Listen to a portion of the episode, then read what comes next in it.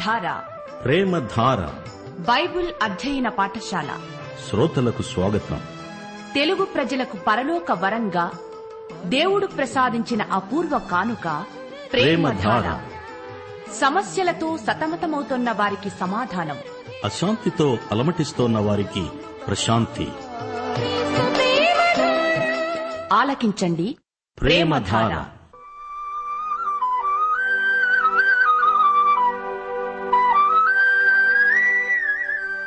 దేవుని ప్రజలైన ఆనాటి ఇస్రాయేలీల పాప ఫలితం. దేవాలయం నుండి దేవుని మహిమ వెడలిపోవటం. అయితే భయము కలిగి పాపము విడిచి వారు దేవుని వైపు తిరిగి నెడల షకీనా మహిమను తిరిగి ఇస్తాననటం. ఎహెస్కేలు గ్రంథ సారాంశానికే తలమానికం.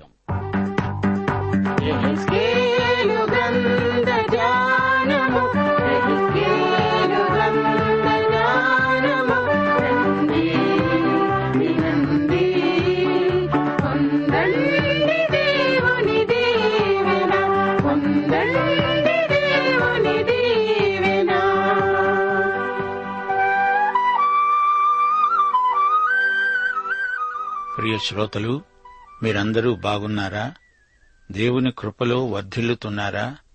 విశ్వాసపథంలో అభివృద్ధి దిశగా పరిపక్వతలోకి పయనిస్తున్నారా? విశ్వాసం మూడు విధాలుగా మనకు అవసరం. ఒకటి రక్షించే విశ్వాసం. ప్రభువైన యేసునందు విశ్వాసముంచు అప్పుడు నీవు నీ ఇంటివారు రక్షించబడతారు. రెండు జీవించే విశ్వాసం. నీతిమంతుడు విశ్వాసము వల్లనే జీవిస్తాడు. మూడు లోకమును జయించే విజయం మన విశ్వాసమే. మా శ్రోతలను ప్రకటన గ్రంథం మూడో అధ్యాయం ఇరవై ఒకటో వచనంతో నేటి పాఠానికి ఆహ్వానిస్తున్నాము. జయించేవాణ్ణి నాతో కూడా నా సింహాసనము మీద కూర్చోనిస్తాను అని ప్రభువు అంటున్నాడు. రండి ప్రార్థన చేసుకుందాము. పరిశుద్ధ దేవ పరమ తండ్రి నీకు మా హృదయపూర్వకమైన కృతజ్ఞతాస్థుతులు నీకే మహిమా ప్రభావములు యుగయుగములకు చెల్లునుగాక. ప్రియతండ్రి మా శ్రోతలను వారి కుటుంబాలను దర్శించండి వారి అక్కరలను తీర్చండి. వారి ఆధ్యాత్మిక అనుభవాలలో పరిపక్వత వచ్చునట్లు వారిని దీవించండి. ఆయా వృత్తులలో ఉన్న నీ బిడ్డలకు విశ్వసనీయతను గృహ నిర్వాహక భావనను ప్రసాదించండి. వ్యక్తిగత క్రైస్తవ జీవితాలలో ఉజ్జీవం ప్రసాదించండి. సంఘారాధనలో నీ బిడ్డల ఆంతర్యమును నూతనపరచండి. మా శ్రోతలందరికీ ఆయురారోగ్యములిచ్చి కాచి కాపాడండి. మా దేశ ప్రభుత్వాన్ని పరిపాలకులను సమృద్ధిగా దీవించండి. వారికి కావలసిన జ్ఞాన వివేకములు వారికిచ్చి దీవించండి. నేటి వాక్య అధ్యయనమందు మాకు సకలాశీర్వాదములు దయచేయమని యేసుక్రీస్తు వారి శుభనామమున ప్రార్థిస్తున్నాము తండ్రి. ఆమెన్. ప్రియ సోదరి సోదరులారా ఈరోజు మన పాఠం ఎహెచ్కేలు గ్రంథం ఇరవై మూడో అధ్యాయంతో ఆరంభమవుతోంది. జాగ్రత్తగా వినండి. యహోవా వాక్కు నాకు ప్రత్యక్షమై ఈలాగు సెలవిచ్చింది. నరపుత్రుడా ఒక తల్లికి పుట్టిన ఇద్దరు స్త్రీలు కలరు. ఎహెజ్కేలు ఎడమవైపు పొలంలోకి దర్శనరీతిగా వెళ్ళాడు అక్కడ వారికి ఒక విచిత్రమైన ఉపమాన గాథ చెబుతున్నాడు. ఈ ఇద్దరు అక్క చెల్లెండ్లు ఈజిప్టు దేశములో జారత్వం చేశారు. యవ్వన కాలమందే జారత్వం జరిగిస్తూ వచ్చారు. వారిలో పెద్దదాని పేరు ఒహోలా ఆమె సహోదరి పేరు ఒహోలిబా. ఒహోలా అనే పేరు షొమ్రోనుకు ఒహోలిబా అనే పేరు ఎరుషలేముకు చెందినవి. షోమ్రోను సమరయ్య. ఇదే ఒహోలా. ఇది ఇస్రాయేలు ఉత్తర రాజ్యం. ఒహోలా. ఎరుషలేమే ఒహోలిబా. ఎరుషలేము యూదా దక్షిణాది రాజ్యం. ఇది ఒహోలిబా. ఒహోలా ఒహోలిబా. ఇద్దరు అక్క చెల్లెండ్లు. ఒకరు ఉత్తరాదికి ఒకరు దక్షిణాదికి చెందినవారు. ఒహోలిబా అంటే నాది లోపలి గుడారం అని అర్థం. దేవుడు అంటున్నాడు ఇది లోపలి గుడారం ఇది నాకు చెందినది. ఇక్కడే సులమోను నిర్మించిన దేవాలయమున్నది అరణ్యంలో గుడారములోని మాదిరి చొప్పున సులమోను కట్టించిన దేవాలయం. ప్రజలు దేవుణ్ణి కలుసుకునే స్థలం. ఒహోలా అంటే తన సొంత గుడారం అని అర్థం. ఉత్తర రాజ్యం తిరుగుబాటు చేసింది. దక్షిణ రాజ్యం నుండి విడిపోయింది. జరోబాము రెండు బంగారు దూడలను నెలకొల్పాడు. ఒకటి బేతేలులో మరొకటి సమరయ్యలో. ఈ రెండు విగ్రహాలను నిలిపి విగ్రహారాధనను ప్రోత్సహించాడు. ప్రజలు దక్షిణాదికి ఎరుషలేముకు వెళ్ళకుండా ఈ ఏర్పాటు చేశాడు. ఉత్తరాది రాజ్యాన్ని దేవుడు శిక్షిస్తాడు. వారు విగ్రహారాధికులు అంటూ దక్షిణ రాజ్యం అనుకోవచ్చు. గాని దక్షిణాది రాజ్యాన్ని కూడా దేవుడు శిక్షించాడు. ఎందుకనగా వీరు మతాసక్తి గలవారే కాని వారి అంతరంగంలో పాపం గూడు కట్టుకొని ఉంది. మతాచారాలున్నాయి గాని దేవుని పట్ల భయభక్తులు లేకుండా పోయాయి. సోదరీ సోదరులారా మనం విశ్వాసము ద్వారా కృపచేతనే రక్షించబడ్డాము. అయితే రక్షించబడిన మనం సరిగా ప్రవర్తించకపోతే దేవుడు చూస్తూ ఊరుకుంటాడా? తప్పక శిక్షిస్తాడు. ఆధ్యాత్మిక నియమాలను పాటించనప్పుడు రక్షించబడిన వ్యక్తివైనా తీర్పు తప్పదు. ఓహోలా ఓహోలిబా ఇద్దరూ అక్క చెల్లెండ్లు ఈ కథ శ్రోతలను బాగా ఆకర్షించింది. మొండి మనుషులకు చెప్పాల్సిన కథ ఇలాగే ఉండాలి. దెబ్బతగలంది గాడిద మాట వినదు. ఈ ఉపమానంతో వారికి చురుకు అనిపించక మానదు. ఎహెజికేలు ప్రజలకు ఘాటైన మాటల్లో సందేశం ప్రకటించాడు. అది వారికి తగిన విధానం. పన్నెండో వచనం. ఓహోలిబా ఏమి చేసింది? ప్రశస్త వస్త్రములు ధరించిన వారును సైన్యాధిపతులను అధికారులను గుర్రములెక్కే రౌతులను సౌందర్యము గల యవ్వనులను అయిన అషూరు వారైన తన పొరుగువారిని అది మోహించింది. దక్షిణ రాజ్యంలో అహాజు పరిపాలించే రోజులవి. అహాజు రాజు దమస్కుకు వెళ్ళి అషూరు రాజైన తిగ్లత్ పిలేసరును కలుసుకున్నాడు. అక్కడ అహాజు ఒక బలిపీఠాన్ని చూచి ఆకర్షితుడయ్యాడు. ఊరియా అనే యాజకుణ్ణి పంపి ఆ బలిపీఠం నమూనా తెప్పించుకున్నాడు.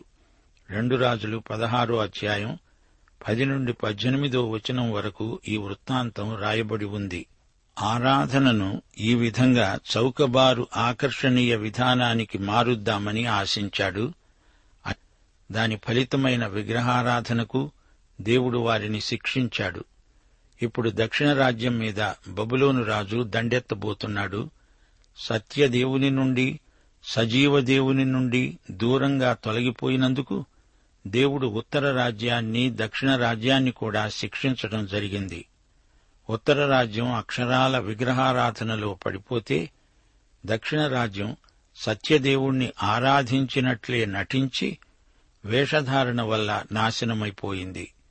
అందుకే రెండు కొరింతి పదమూడో అధ్యాయం ఐదో వచనంలో పౌలు మనకందరికీ గొప్ప హెచ్చరిక చేస్తూ అన్నాడు మీరు విశ్వాసము గలవారై ఉన్నారో లేదో మిమ్మను మీరే శోధించుకొని చూచుకొనండి.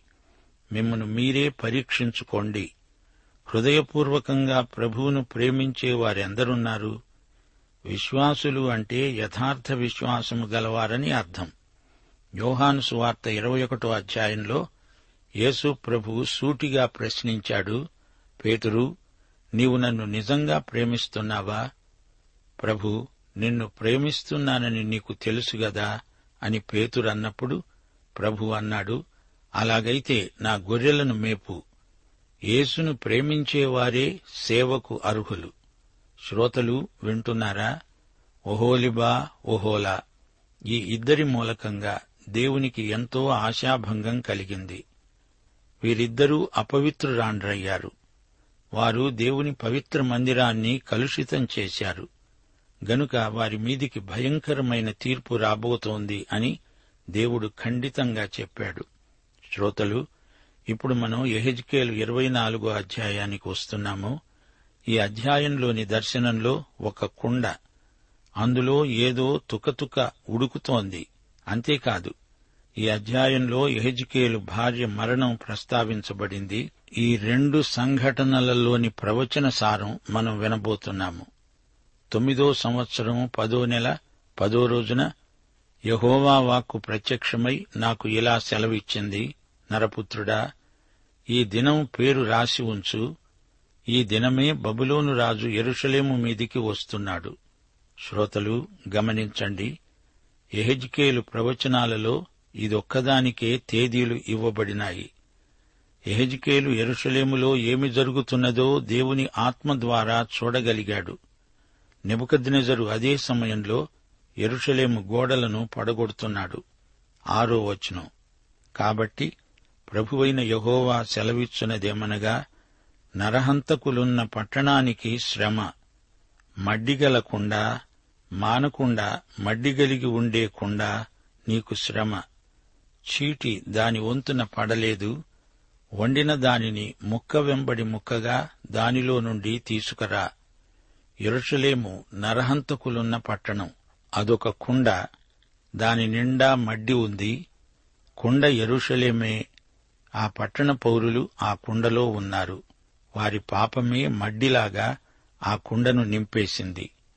ఈ లోకమనే కుండలో మానవులంతా మడ్డిలాగే ఉన్నారు. పదిహేను పదహారు వచనాలు. యహోవాకు ప్రత్యక్షమై నాకు ఈలాగు సెలవిచ్చింది. నరపుత్రుడా నీ కన్నులకు ఇంపైన దానిని నీ వద్ద నుండి ఒక్క దెబ్బతో తీసివేయబోతున్నాను. నీవు అంగలార్చవద్దు ఏడవవద్దు. కన్నీరు విడువవద్దు. శ్రోతలు వింటున్నారా? ఎహెజ్కేలు ఒక చక్కని ఇస్రాయేలు యువతిని పెళ్ళాడాడు. భార్యాభర్తలిరువురూ ఒకరినొకరు ఎంతో ప్రేమించుకుంటున్నారు. పరాయి దేశంలో చెరలో ఉండగా జబ్బు చేసి ఆమె చనిపోయింది. ఎహెజ్కేలు హృదయ శోకం అంతా ఇంతా కాదు. అయినా ఎహెజ్కేలు ఈ ప్రవచన సారాన్ని అభినయించక తప్పదు. ఇది యహోవా వాక్కు ప్రత్యక్షం. పదిహేడో వచనం. మృతులకై విలాపము చేయక నిశ్శబ్దముగా నిట్టూర్పు విడువు. నీ శిరోభూషణాలు ధరించుకొని పాదరక్షలు తొడుక్కోవాలి. నీ పెదవులు మూసుకోవద్దు. జనుల ఆహారము భుజింపవద్దు. దేవుడంటున్నాడు. పెద్దగా ఏడ్చి సంతాపము వ్యక్తం చేయవద్దు. ఒక చెంప భార్య చనిపోయి ఉంటే తాను ఎలాంటి సంతాపము వెలిబుచ్చడేమిటి ఈ ప్రవక్త అంటూ అందరూ విస్తుపోయారు. ఎహెజికేలు అభినయమంతా ప్రజలు సందేశం గ్రహించాలనే ఇరవై నాలుగో వచనం. ఎహెజ్కేలు గ్రంథమంతటికీ కీలకమైన వచనమిది. దేవుడన్నాడు ఎహెజ్కేలు మీకు సూచనగా ఉంటాడు. అతడు చేసిన దానంతటి ప్రకారం మీరు చేస్తారు. ఇది సంభవించినప్పుడు నేను ప్రభువైన యహోవానై ఉన్నానని మీరు తెలుసుకుంటారు. అదే సమయంలో ఎరుషలేము శత్రువుల చేతిలో పూర్తిగా ధ్వంసమైపోయింది. చెరలో ఉన్న వారికి ఈ వార్త అందింది. ఏజికేలు ముప్పై మూడో అధ్యాయం ఇరవై ఒకటో వచనం మనము చెరలోనికి వచ్చిన పన్నెండో సంవత్సరమున పదో నెల ఐదో దినమున ఒకడు ఎరుషలేములో నుండి తప్పించుకుని నా వద్దకు వచ్చి పట్టణము కొల్లపెట్టబడిందని తెలియచేశాడు. ఇప్పటికీ ప్రజలు గ్రహించారు. అబద్ధ ప్రవక్తల మాటలు వీరిని ఇంతవరకు పెడదోవ పట్టించాయి. పట్టణం అందలి దేవాలయం ధ్వంసమైపోయాయి. ఇప్పుడు ఆ శిథిలాలు మాత్రమే మిగిలి ఉన్నాయి. ఎహెజ్కేలు సంతాపం వెలిబుచ్చకూడదు అని దేవుడు ఎందుకు ఆజ్ఞాపించాడు? దీనికి కారణం ఇరవై ఏడో వచనంలో విషదం చేయబడింది. ఆ దినమున నీవు ఇంకా మౌనముగా ఉండవు తప్పించుకుని వచ్చిన వానితో స్పష్టంగా మాట్లాడతావు. నేను యహోవానై ఉన్నానని వారు తెలుసుకున్నట్లు నీవు ఈ రీతిని వారికి సూచనగా ఉంటావు. శ్రోతలు వినండి.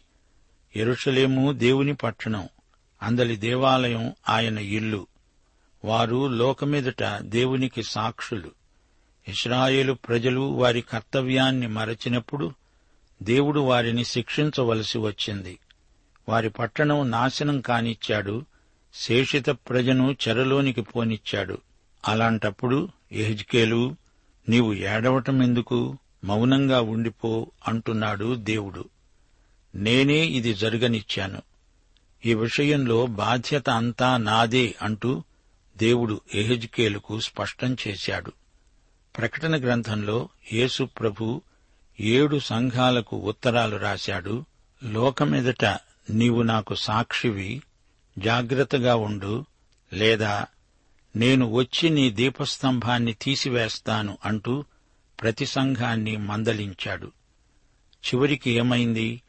ప్రతి సంఘము యొక్క దీపస్తంభం తొలగించబడింది. ఈ సంఘటన ఈ రోజున మనకందరికీ గొప్ప సవాలు హెచ్చరిక కనువిప్పు. ప్రియ సోదరుడా సోదరి నీవు విశ్వాసివా?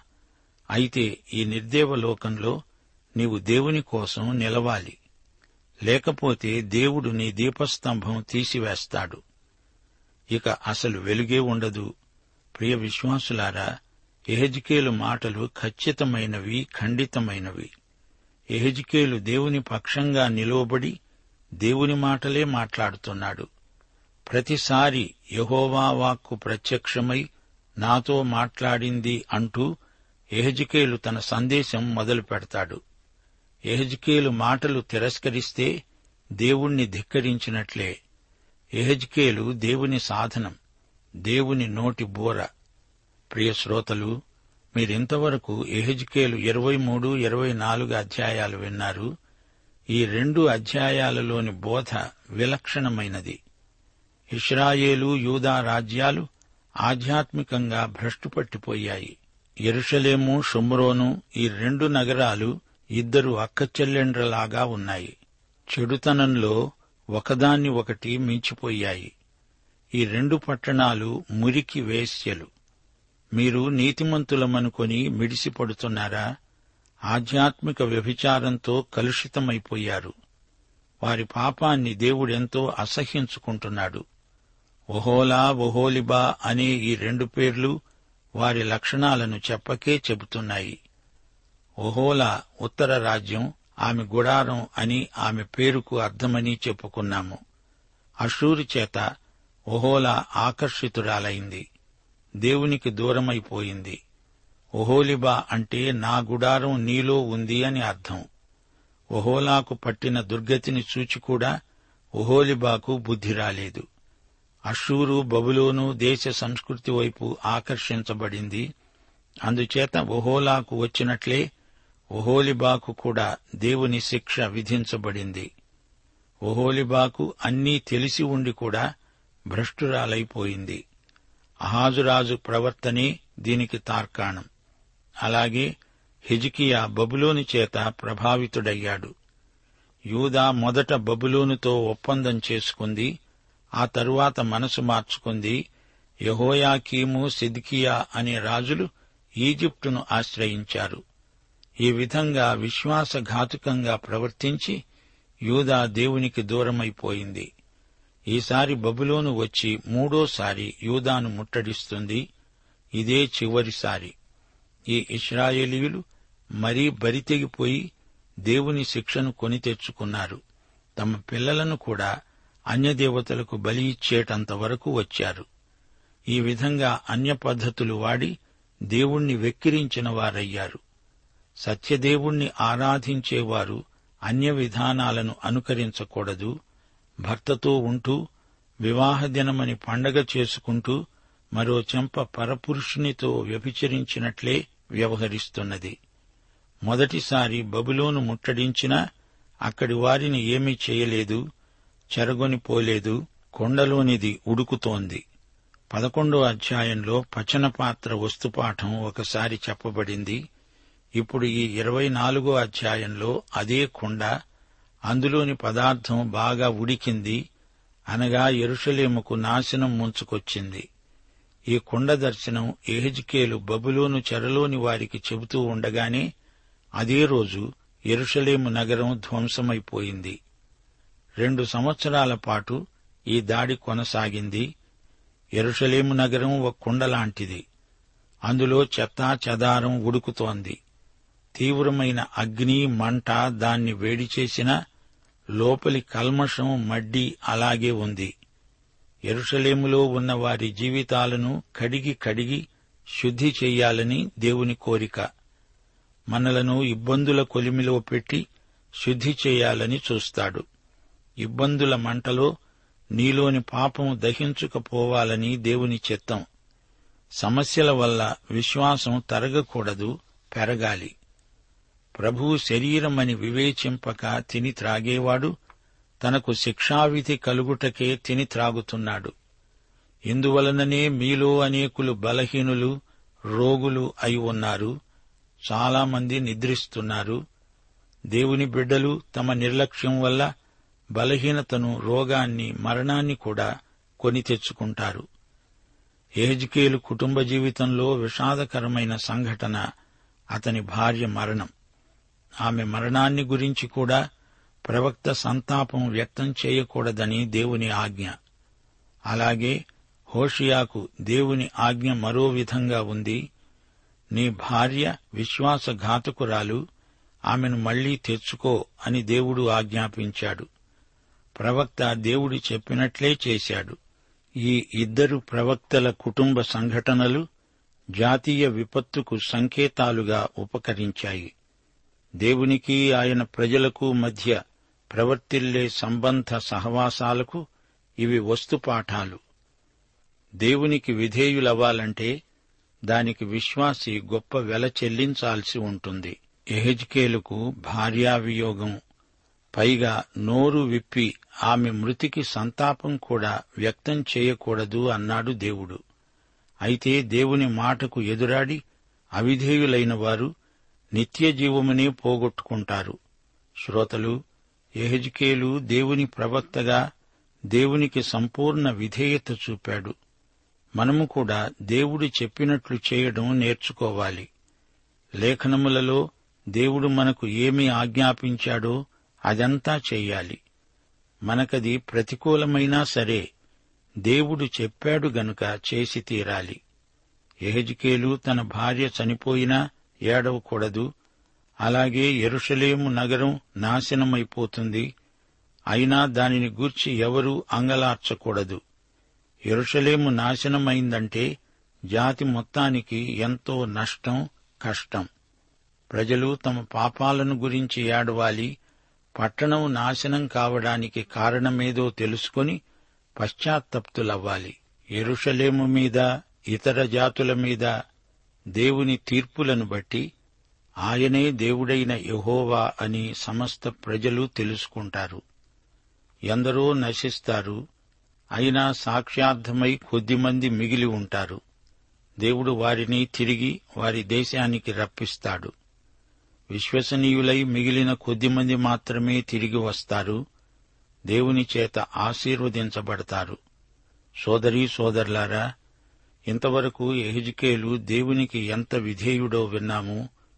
నరపుత్రుడా లేచి నిలువు అంటే నిలిచాడు. ఇంటిలో తనను తానే బందీగా చేసుకున్నాడు. నమ్మకంగా దేవుని సందేశం సాహసంతో ప్రకటించాడు. ఒక ఇటుక మీద ఎరుషలేము రేఖాచిత్రం గీచాడు మూడు వందల తొంభై రోజులు ఎడమ ప్రక్కకు ఒత్తిగిలి పడుకున్నాడు. మళ్ళీ నలభై రోజులు అలాగే కుడి ప్రక్కకు ఒత్తిగిలి పరున్నాడు దేవుడు చెప్పినట్లు వంట చేశాడు. తలా గడ్డం క్షౌరం చేసుకున్నాడు. ఇల్లుదిలిపెట్టి పరాయి దేశపు రాజుకు బానిసగా వెళ్ళిపోయాడు దొంగ బోధకులను గద్దించాడు. మృత్యుగీతం పాడాడు. ఇస్రాయేలును గురించి దేవాలయమును గురించి ఎంతో కఠినమైన సంగతులు ప్రవచించాడు. రేఖాపటం గీచాడు. భార్య చనిపోయినా ఏడవకుండా నోరు నొక్కుకున్నాడు. ఇదంతా దేవుడు పలికిన దానికి ప్రవక్త చూపిన సంపూర్ణ విధేయత. ప్రియశ్రోతలు అలాగే మనం కూడా దేవుడు చెప్పింది చెప్పినట్లు తూచా తప్పకుండా చేయగలిగితే అంతకంటే ఇంకేం కావాలి? ఎహెజ్కేలు వ్యక్తిత్వం అందుకే ఎంతో విలక్షణమైనదిగా కనిపిస్తోంది. ప్రియశ్రోతలు వినండి. ఎహెజ్కేలు చూచిన దర్శనాలు చెప్పిన ప్రవచనాలు దృశ్య వాక్చిత్రాలు యహోయాకీము హయాంలో బబులోనుకు చెరగొనిపోబడిన ఈ యువకుడు ఒక యాజకుడు దేవుని పిలుపు వల్ల ప్రవక్త అయ్యాడు. చెరలో ఉండగా దేవుడు పిలిచాడు అవి ఇస్రాయేలు జాతీయ చరిత్రలో చీకటి పుటలు. నూట యాభై సంవత్సరాల క్రిందట యషయాను పిలిచినట్లే దేవుడు ఎహెజ్కేలును పిలిచాడు. తుఫాను వస్తుందని యషయా ప్రవచిస్తే తుపాను మధ్యలో ఎహెజ్కేలు ప్రవచించాడు. సేవా మధ్యంలో భార్యావియోగం పొందిన బాధితుడు ఎహెజ్కేలు. ప్రతి ఒక్కడూ వ్యక్తిగతంగా దేవునికి విధేయత చూపాలి. ప్రతి ఒక్కడూ మనఃపూర్వకంగా దేవుణ్ణి ఆరాధించాలి. ప్రియ శ్రోతలు ఈ ఇరవై నాలుగో అధ్యాయంలో రెండు మరణాలు పేర్కొనబడ్డాయి. ఎరుషలేము పట్టణానికి మృతి. కుండలో మలినమంతా ఉడికింది చివరికి మడ్డి మిగిలింది ఆ కుండ కాస్త ముక్కలు చెక్కలైపోయింది. ఇక రెండో మరణం. ఎహెజ్కేలు భార్య మరణించింది. ఎహెజ్కేలు అభినయ ప్రవచనం అతని భార్య మీదికే వచ్చింది. ఎరుషలేమును యూదులు ఎంతో ప్రేమించారు. అలాగే తన భార్యను ఎహెజ్కేలు ఎంతో ప్రేమించాడు. ఎరుషలేము మృతి తన భార్య మరణం. ఇస్రాయేలీయులు పట్టణం పోయిందని ఏడవకూడదు. తమ పాపాలను బట్టి ఏడవాలి. ఇప్పుడు ఏడ్చి ఏమి లాభం? యషయా యాభై ఐదో అధ్యాయం ఆరో వచనంతో ఈ పాఠాన్ని ముగిస్తున్నాము. యహోవా మీకు దొరికే కాలమందే ఆయనను వెదకండి. ఆయన సమీపములో ఉండగా ఆయనను వేడుకొనండి. పాఠం సమాప్తం. మన ప్రభు అయిన యేసుక్రీస్తు వారి కృప తండ్రి అయిన దేవుని పరమ ప్రేమ పరిశుద్ధాత్మ యొక్క సహవాసము మనకు సదాకాలము తోడై ఉండునుగాక. ఆమెను.